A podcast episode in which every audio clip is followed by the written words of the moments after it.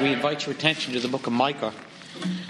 Now, if you don't know where that is, join the crowd because it's number seven, page seven twenty-five in your hymn, uh, your pew Bible. I did check check that out. But if you can find Matthew in the New Testament, just work to the left. If you go, if you've gone as far as Jonah, you've gone one book too far. I've often wondered when I get to heaven when I bump into some of these so called quote unquote minor prophets, and they say, you know, Brother Aquino, did you ever preach from one of my books? You know, did you ever preach from Nahum, Micah, Hosea? But watch it, because they might bump into you. Have you ever read any portions of my book? Brother Don, Sister Peggy. When you all get to heaven, so I want you to cover your tracks right now and get an opportunity to read some of these quote unquote, using my fingers here, insignificant passages of Scripture. I can assure you they are not. Well, I'm in Micah chapter 5 this morning as I share with you Christmas in July. I love this text because it speaks of great prominent themes that are associated with Christmas. Now, I know I'm not fooling anybody this morning by saying that Christmas, you know, the Christ Mass, that the birth of the Lord was not December 25th. We all know that, right? We just use that day historically given to us by our friends among the Roman Catholics. That's basically why we use December 25th.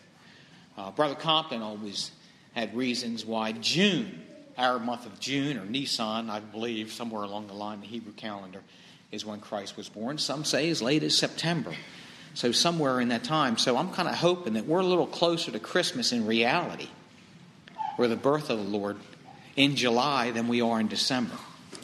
Now, you know, Constantine in about 325, somewhere along that line, when he converted to Christianity through a so called miracle on the battlefield, he basically had to cover his tracks they were worshiping the sun god, Ra, during the winter uh, festival there in Rome. So they had to rearrange a few things, you know, the furniture to make it look a little bit more appeasing to the populace.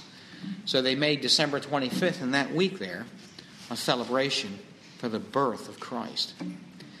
But interestingly enough, even among scholars, it's difficult to pin down a time when Jesus was born.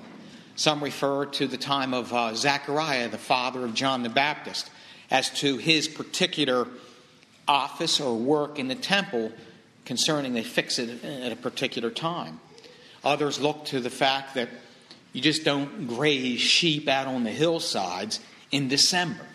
You know, they're in the pen, so to speak, or in, you know, in, in, they're, they're in the fence because there's nothing to graze on the hillsides in the dead of winter. So there's a lot of reasons, but really nobody can fix it. But one thing we do know from Scripture, and one of the most prominent features of prophecy ever recorded, and that is that Jesus was born in Bethlehem. Bethlehem. The word literally means house of bread. It's amazing. I'm doing some research on churches across the country. You want to know the strength of America, where it lied? If you look historically, you can see the landscape of this great country dotted many times over with churches. People were dedicated to going to church on Sunday morning and to worship God in the name of the Lord Jesus Christ. That's where our strength lies in this great country. And as far as we go oh, away from that, the more we're going to see the dysfunctionality of humanity rise, the famine for hearing the words of the Lord. There'll come a time, according to the prophet, that people will want to hear the message of God's sovereign grace and will not be able to find it. It won't exist. It'll be somewhere but it won't be the popular message as before. So, Bethlehem is a great place. And anyway, doing this research, I've been finding out that there are a lot of primitive Baptist churches that are named Bethlehem. It's a very popular name because there, the house of God, Bethel, the house of God, is a place of bread, spiritual nourishment, of food that feeds our souls. That's what we want. We don't want somebody to take a poll and try to decide and decipher what people want to hear. No, we want to preach the gospel of God's redeeming grace. Brother Steve, you're always preaching about sin, salvation. Well, that's what the theme is. It's going to be in heaven. You better get used to it because it glorifies God, what He's done on our behalf, what He saved us from, what He did in the process of doing it. That, my friends, is something to glorify God right now. So while you have breath this side of heaven, take the opportunity to thank God that He sent forth His Son, Jesus Christ. They called Him Jesus, for He shall save His people from their sins. Now, I'd like to read this first five verses real quickly for you so that we can get some gist as to where we're going to go with this. And now gather thyself in troops, he says in the very beginning.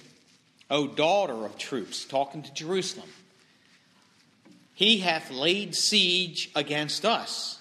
They shall smite the judge of Israel with a rod upon the cheek. But thou, Bethlehem Ephratah, though thou be little among the thousands of Judah, yet out of thee shall he come forth unto me that is to be ruler in Israel, whose goings forth have been from of old, from everlasting. Therefore he will give them up until the time that she, which travaileth, hath brought forth.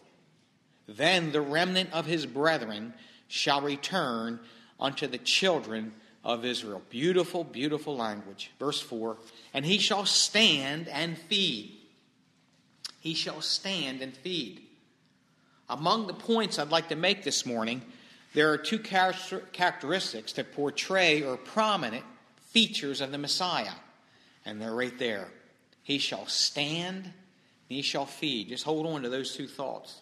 In the strength of the Lord, in the majesty of the name of the Lord his God, and they shall abide for now. Shall he be great unto the ends of the earth? And this man, verse 5, shall be the peace.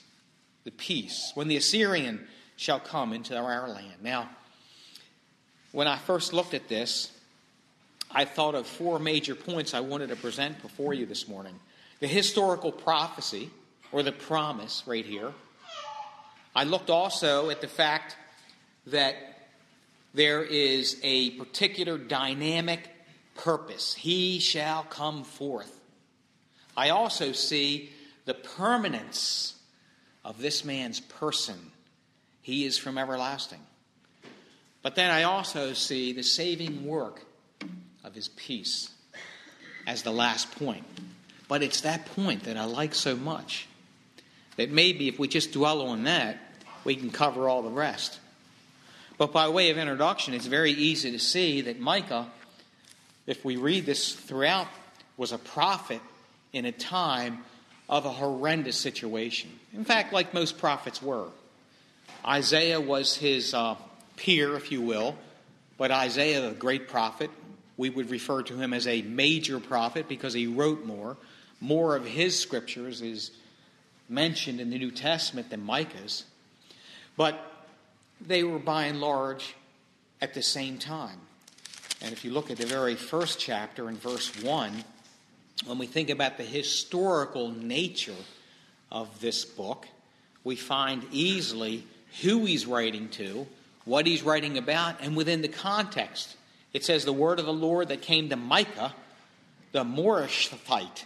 So he's from a little town, according to the 14th verse of the same chapter, a little village. Isaiah is a prominent prophet that's preaching among kings like Hezekiah. Micah is a little guy. He's from a little town. He's preaching among the common people. He's closer to the working class, if you will. He said, in the days of Jotham, Ahaz, and Hezekiah. That lets you know these guys are kings of Judah. So primarily, Micah is a prophet to the southern kingdom. But watch this. Here's where the Christian critics really like to pick. he said, which he saw this vision or this prophecy concerning Samaria and Jerusalem. So not he's got a twofold message basically. And he's preaching to those among the Samaritans which are to the north and also to Jerusalem which is to the south. And the Christian critics as I mentioned come along and they say, "Ah, we got to discredit Micah." Why? Well, there's no prophet that lived during the time of the prophecy. How could it be prophecy if he's living in the time of this of the northern troubles from the Assyrian army? I mean, how can that be prophetic? Well, it is true that he lived during the same time that old Sennacherib were giving, you know, Hezekiah some real trouble. The northern kingdom, Assyrian, these enemies to the north. But you know, you got to read a little further, Christian critic, because he does mention Jerusalem there. And in this grand book, which is only so many chapters, how many chapters is it? Seven? Um, we find the mention of Babylon which is yet a hundred years in the future. So he's prophesying not only about the condition of Samaria and the northern problem, but also a future problem a hundred years from hence, which he wrote. And if that's not good enough, you can skip over to the book of Matthew, chapter 2, and find out where Herod consulted the scribes and the Pharisees about where should this child be born, the Christ child. And they referred to Herod to Micah's prophecy right here in chapter 5 and pointed to him that he will be born in Bethlehem. So, Christian critic, you're kind of lost because this book has certainly been ratified and it's been proven by the testimony of the New Testament itself that it is true. You know, you and I, as I've mentioned before, we have the book a collection of books all together, fitly bound, wonderfully set in the same ink. I mean, look, what did they do before 1425? Before the Gutenberg press? What did they do? They had manuscripts, handwritten. I wonder what the gospel regenerationists thought before that time. I mean, how people had portions, they didn't have the Bible. My goodness, during the Dark Ages, if you taught your children the Lord's Prayer, uh, you could be condemned to death. Your family would be separated. Your children would be taken from you. And so it's an amazing thing that we have today the collection right in front of us, all apart. We don't have scrolls, we don't have pieces here and pieces there to put it together. But if you did live back then, then you could visualize more and how important it would be, right? to understand these, these prophecies 700 years before the time of Christ, and yet true and valid. In addition to the historical promise that we find in chapter 5, we can see the surrounding situation because here we're promised in the fifth chapter a ruler. Well, in the third chapter, we find that the heads, verse 3, uh, 11, thereof judge for reward. In other words, they're taking bribes. The priests thereof teach for hire. In other words, they're truly a salaried ministry, if you want to know. They're getting paid for what they do, they're taking bribes. What they're doing is for money, and the prophets thereof for divine money. You know, so in other words, the leadership was very bad in that day. So the heads, the judges, the priests, the prophets were all corrupt. Money was at the bottom of their corruption. In the meantime, the poor folks of the people gathered around and they were under the rule of this kind of corrupt leadership. And in chapter 2, we find that this same leadership coveted fields. They took them by violence and houses. They took them away. They oppressed a man and his house, even a man and his heritage. In other words, they defrauded people out of their property. Now, we're not talking about the poor people right here. We're talking about the common, ordinary folk, the hardworking individual. If you want to know the roots of communism, look right there. They oppressed the working class, they defrauded them out of their money, they did not give them freedom. Any government, any form of government that oppresses its poor, I don't care where it is on the face of the earth, that takes, you want to know where the entrenched Bureaucracy, what they do, they defraud the common people. Right there. That's what they were guilty of in the days of Micah. Here's another situation you couldn't trust anybody. There was nobody, even in your own house, that you could trust. We heard of how the gospel brings not physical peace, but in many cases, it brings separation. Watch this. He says, this, uh, Trust ye not in a friend, put ye not confidence in a guide, keep the doors of your mouth from her that lieth in thy bosom. You can't even trust your own wife, according to this text, in that day.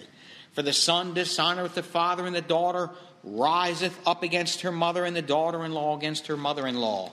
A man's enemies will be of his own house.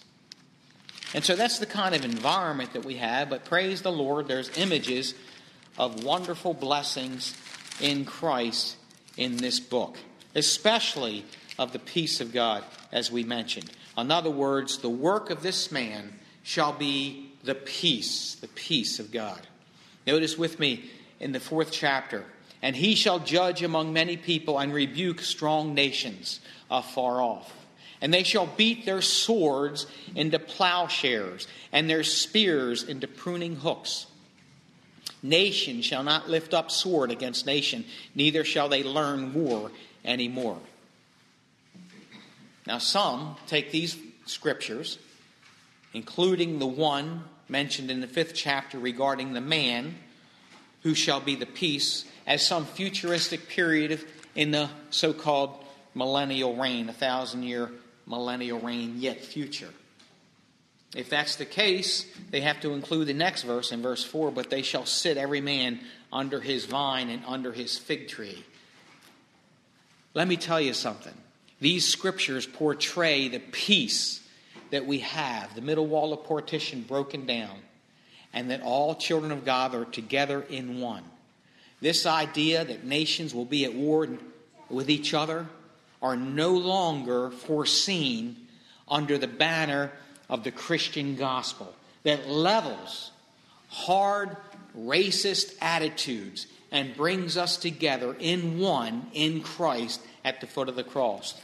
In Colossians chapter 1, the Bible speaks of a peace that we have through the blood of the Lord Jesus Christ. In other words, He's made reconciliation. We ourselves are no longer enemies with God. There's a natural enmity in our hearts against God. But God has taken that enmity away through the blood of the cross. Therefore, we have peace. We have peace through the blood of the cross. Now, that word through is a prepositional phrase that speaks of the avenue whereby we have this reconciliation. And Jesus said, I am the way. And so when we think about the avenue whereby sinners are justified freely by his grace, it's through the blood of the Lord Jesus Christ. But in Romans chapter 5, we have another peace. He says we have a peace with God. That prepositional phrase refers to fellowship. Do you know, as children of God, if we walk by faith, we can experience a justification and a peace with God? We can walk, we can enjoy Him, not just in eternity, but right now in time. We also we have all kinds. Well, we have a peace of God in Philippians chapter 4, verse 7. The apostle Paul speaks about a peace of God that passeth all understanding. That's the kind of peace that I like to have. It's a peace of God. Now, that little prepositional phrase of, it speaks of having a part of a whole. You know? In other words, we have the peace of God. We have a little part of God. God is peace. That's what it says here in our text. This man shall be the peace. There's no prepositional phrase here. Jesus Christ, according to Ephesians 2 and verse 14, He is our peace. We adore the Lord Jesus Christ because He's not He's made peace through His own blood. He has given us this peace that passes all understanding. He has given us this peace whereby we can walk and have fellowship with the Father. And even if we sin, somebody says they raise their hand, I'm disqualified. I've sinned against God. My heart is wicked. I feel rotten. Well, The blood of Christ cleanses us from all sin. He is faithful and just. He would deny himself if he didn't forgive you. For a, pen, a penitent sinner, for those who, who go to the Lord and cry, God, have mercy on me, it would, it would be something that God would deny his own oath if he didn't forgive you.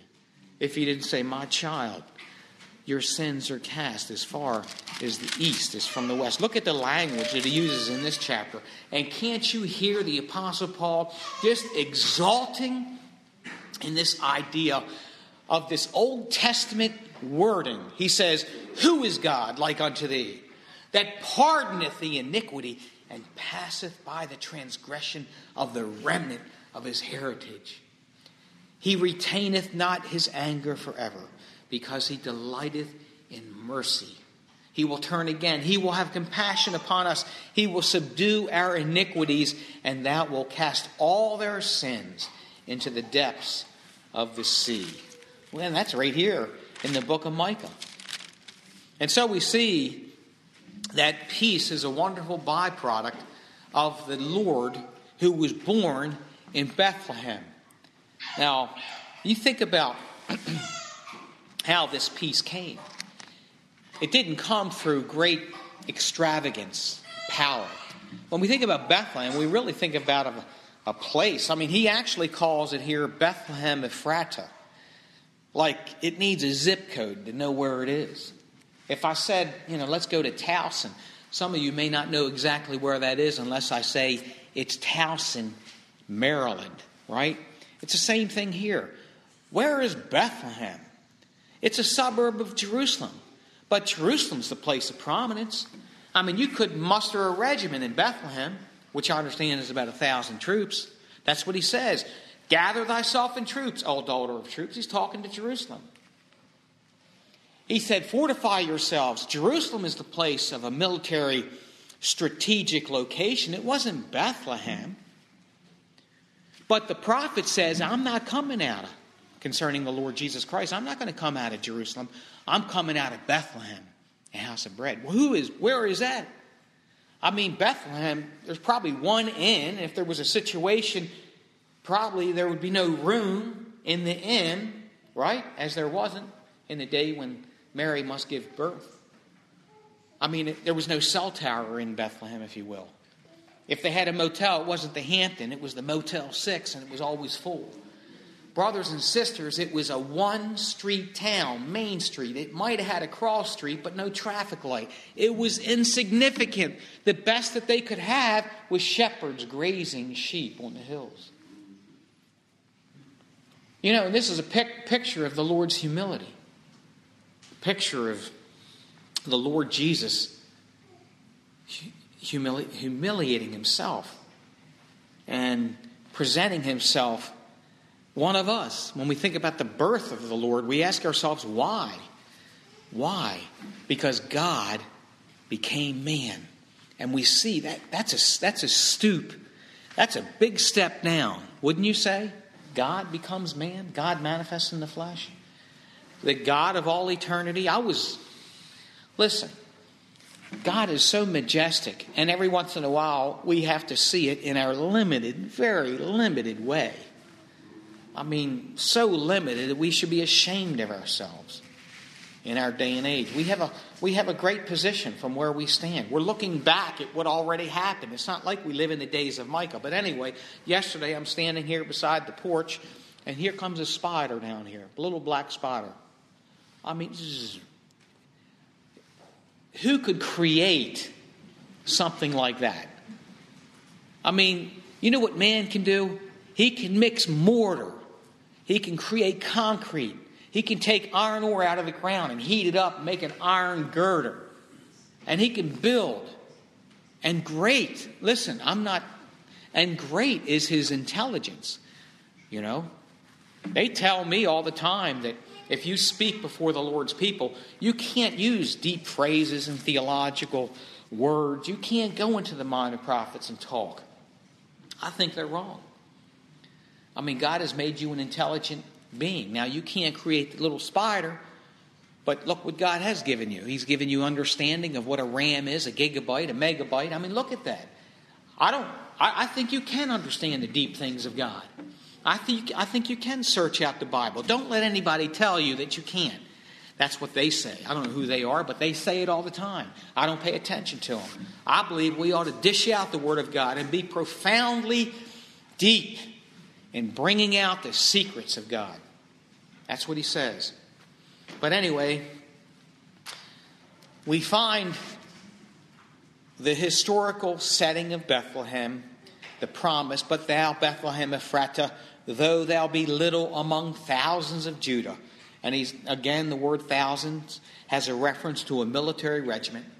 Yet out of thee shall come forth unto me that is to be ruler. Now, interestingly, look at this. It says, He shall come forth. And this is where I get this dynamic purpose this idea that's presented here that runs a theme throughout, a thread throughout the prophets. And I want to just show you an example of one of his peers in Isaiah chapter 40. See, we got this idea that Jesus just hap- haphazardly showed up on the scene. You know, we got this idea that Jesus is a whimpering Savior, hoping to save his people if they only respond favorably to him. I don't have that picture in the Bible. I see one who is coming forth, setting his face like a flint, like an arrow toward Jerusalem. But I don't think they got that picture. Do you? I don't think Nicodemus got it. I think he got some of it, but not, I think he was bewildered. You can look at the example of the Apostle Peter. Do you remember the time when the Lord Jesus Christ, you know, he asked them, Who, who do you say that men, who, who, who do you say that men who, Matthew 16, as I recall it. Who do men say that I am? Eh, they said you're this, you say you're that, but what do you say, Peter? Thou art the Christ, the Son of the living God. Blessed art thou, Simon Barjona, for flesh and blood hath not revealed this unto thee, but my Father which is in heaven. Listen, truth, Christianity, is revealed.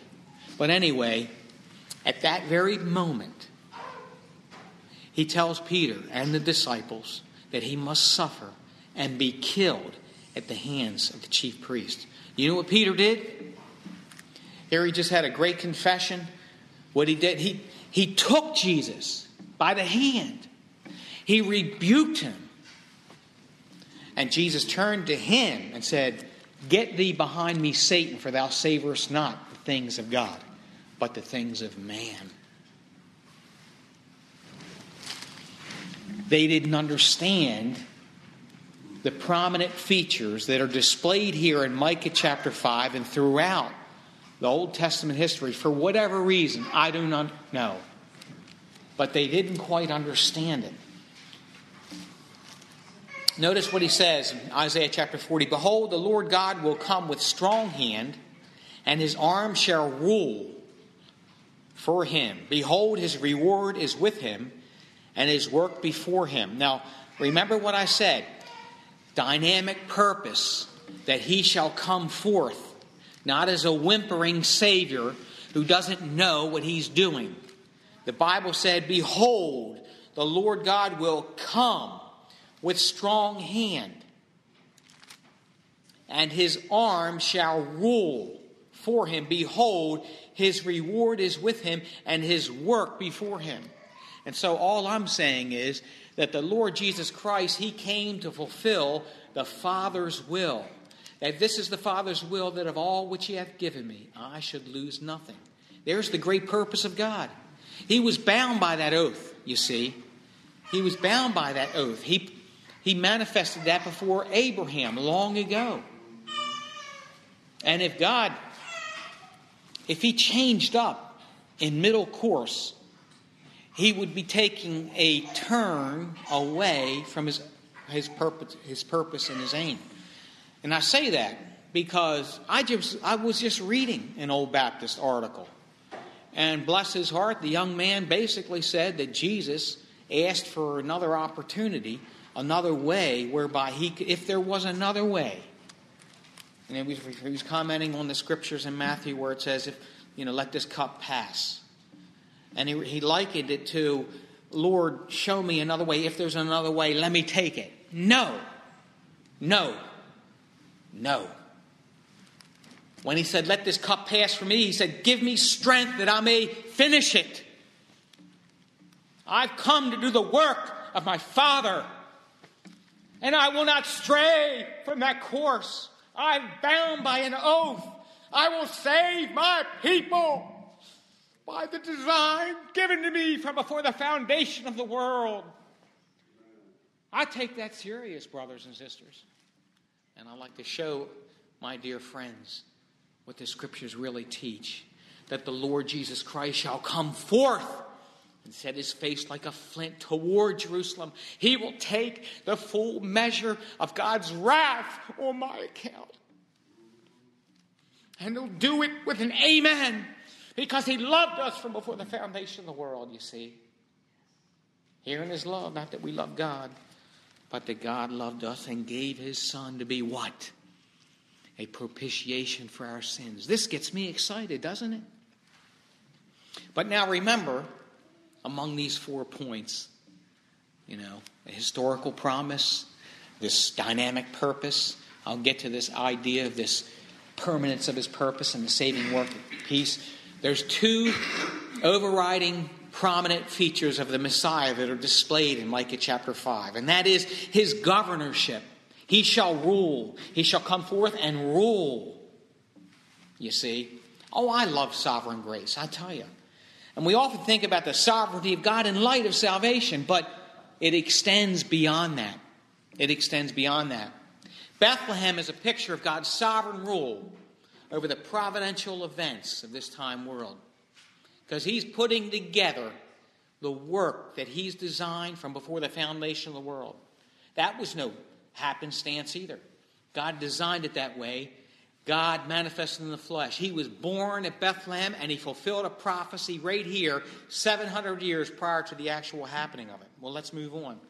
Because in Isaiah chapter 40 and verse 10, we read further in verse 11, it says this He shall feed his flock like a shepherd. And so the second prominent feature of this is not only his sovereign rulership, but his shepherding. We see that combined in Christ. Peter, you didn't get that. Nicodemus, you did not get that. They were looking for rulership, yes. They were looking for physical deliverance from the Roman arm and the power of the Roman government. They wanted to see the city of David shine again as in the days of old but they were misjudging the work of the Messiah. He shall feed his people, he shall gather them like lambs with his arm and carry them in his bosom. He shall gently lead those that are with young. Isn't that a beautiful picture of the sovereignty of God within the idea of shepherding a flock? Notice with me in Revelation chapter 7 and verse 17. Here we have a picture in heaven. What's it a picture of? The throne and the Lord Jesus Christ sitting upon his throne. Notice the words. He said, For the Lamb which is in the midst of the throne. Here's the sovereign rulership prophesied by Micah, prophesied by Isaiah. Hey, you can go all the way back to Genesis chapter 49 and verse 10. Jacob, on his deathbed, he said, The scepter shall not depart from Judah nor a lawgiver from between his feet until Shiloh come, and unto him shall be the gathering of the people. The word Shiloh means peace, peaceful or peacemaker. And it's a picture of the Lord Jesus who would rule, govern. But also, notice this for the Lamb which is in the midst of the throne shall feed them and shall lead them unto living fountains of water. So here's a picture of the Lord Jesus in all majesty in the throne, but it's also a picture as it's representing that second aspect of his messiahship, and that is that he's a shepherd. And that's why when we get across people that are dysfunctional, that are wrecked by sin, we have the obligation to share with them not only the sovereignty of God displayed in delivering us from our sin, but sharing with them that Christ will feed us out of the misery of the human condition and bless us, set our feet on a rock, a solid rock, give us a sane mind. Remember, he took the, the man who was, who was naked in the, in the, in the uh, cemetery, who was tearing himself apart, and God, through the Lord Jesus Christ, delivered him and put him in his right mind. I'm telling you, that's what God does as a shepherd. He feeds his people, gives us his right, our right mind. I'll tell you, we're getting crazy today, aren't we? I mean, we don't even know what gender we are. Listen, God made us who we are. That's a simple thing. That's truth. And yet the lines of demarcation have been blurred. They've been blurred by humanism and secular thinking. Even Christian circles have got problems, overlapping. We don't know what to do. How do we address this? Those kind of issues remain today. Well, we have the sovereign rule of the Lord Jesus Christ. Now, let me go to Matthew for a minute because it would be an important aspect to understanding this. In Matthew chapter 2, the prophecy regarding this is the scripture that we alluded to earlier when Herod wanted to know some information, and now the scribes have gotten together and they're quoting Micah. But I want to show you what it says in the Greek.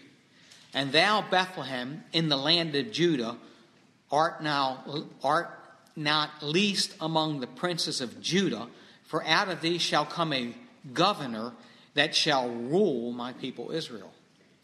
And the word rule in the King's English, if you want, Look in the center column reference, literally means feed. And so we see again, over and over again, throughout Isaiah and even into the New Testament, where the Lord manifests the fact that He's the ruler, a sovereign ruler, but also a shepherd and caring for His people. That gives us the understanding as to how He can give us peace that passes all understanding. Because not only is God a ruler and sovereign, but He can help me. If all we had was a picture of Jesus on a throne, and never as a priest coming to our aid, helping us in our time of need, we would not identify with that one born in Bethlehem. Remember the reasons why he was born at Bethlehem? Because it was God manifest in the flesh. But in addition to that, he is showing the fact that he's identifying with us who are in need of so great a salvation. That Jesus understands who I am, who you are.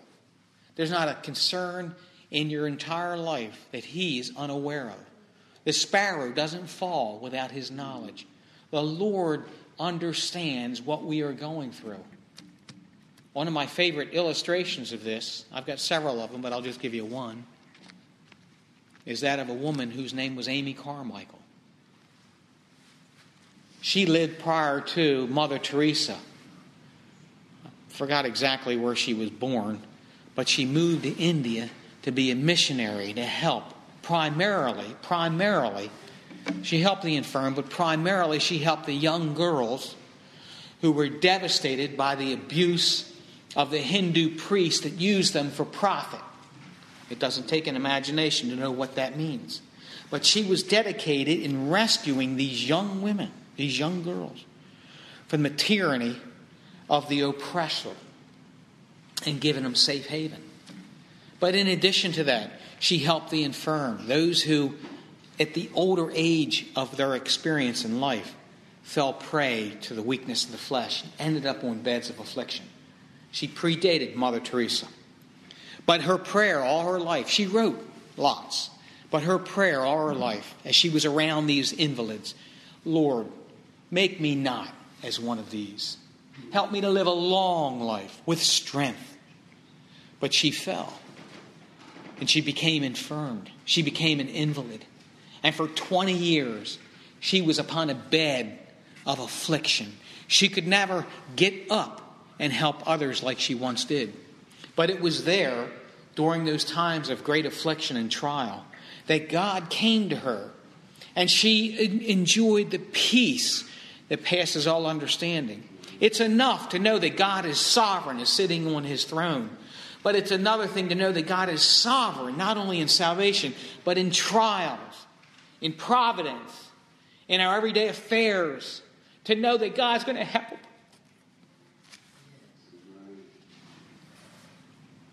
He does. He does. He shall stand and feed in the strength of the Lord. His arm will never grow weary, his heart never faint. Your trials will never overcome his grace. Your problems. You know, where sin abounds, one of my favorite verses in the New Testament. I might have shared this with you before. But where sin abounds, where sin abounds. You know, we live in this lifetime world. You can tell Sister Connie, Sister Connie, sin abounds right now. It's got the upper hand.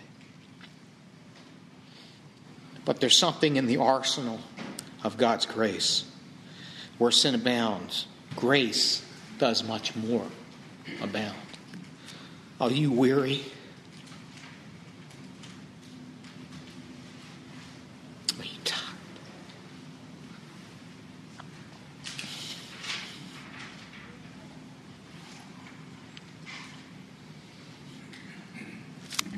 It says in verse 4 that they shall abide.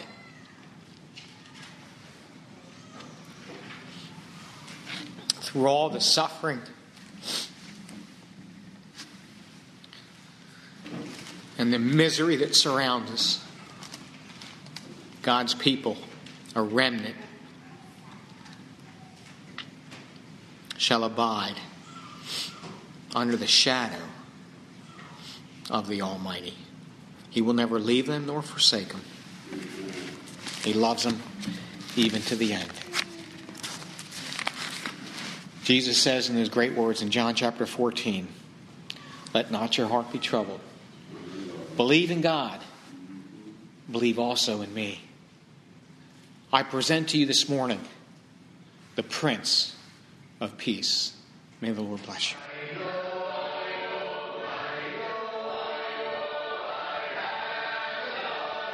We're glad you've been able to listen to this podcast. We invite you to come and worship with us on a Sunday morning. Our services begin with hymn singing at 10:30 a.m. Mount Carmel Primitive Baptist Church is located at 1707 Churchville Road in Bel Air, Maryland. If you've enjoyed this message, we invite you to subscribe to our podcast in iTunes or in your favorite podcast application.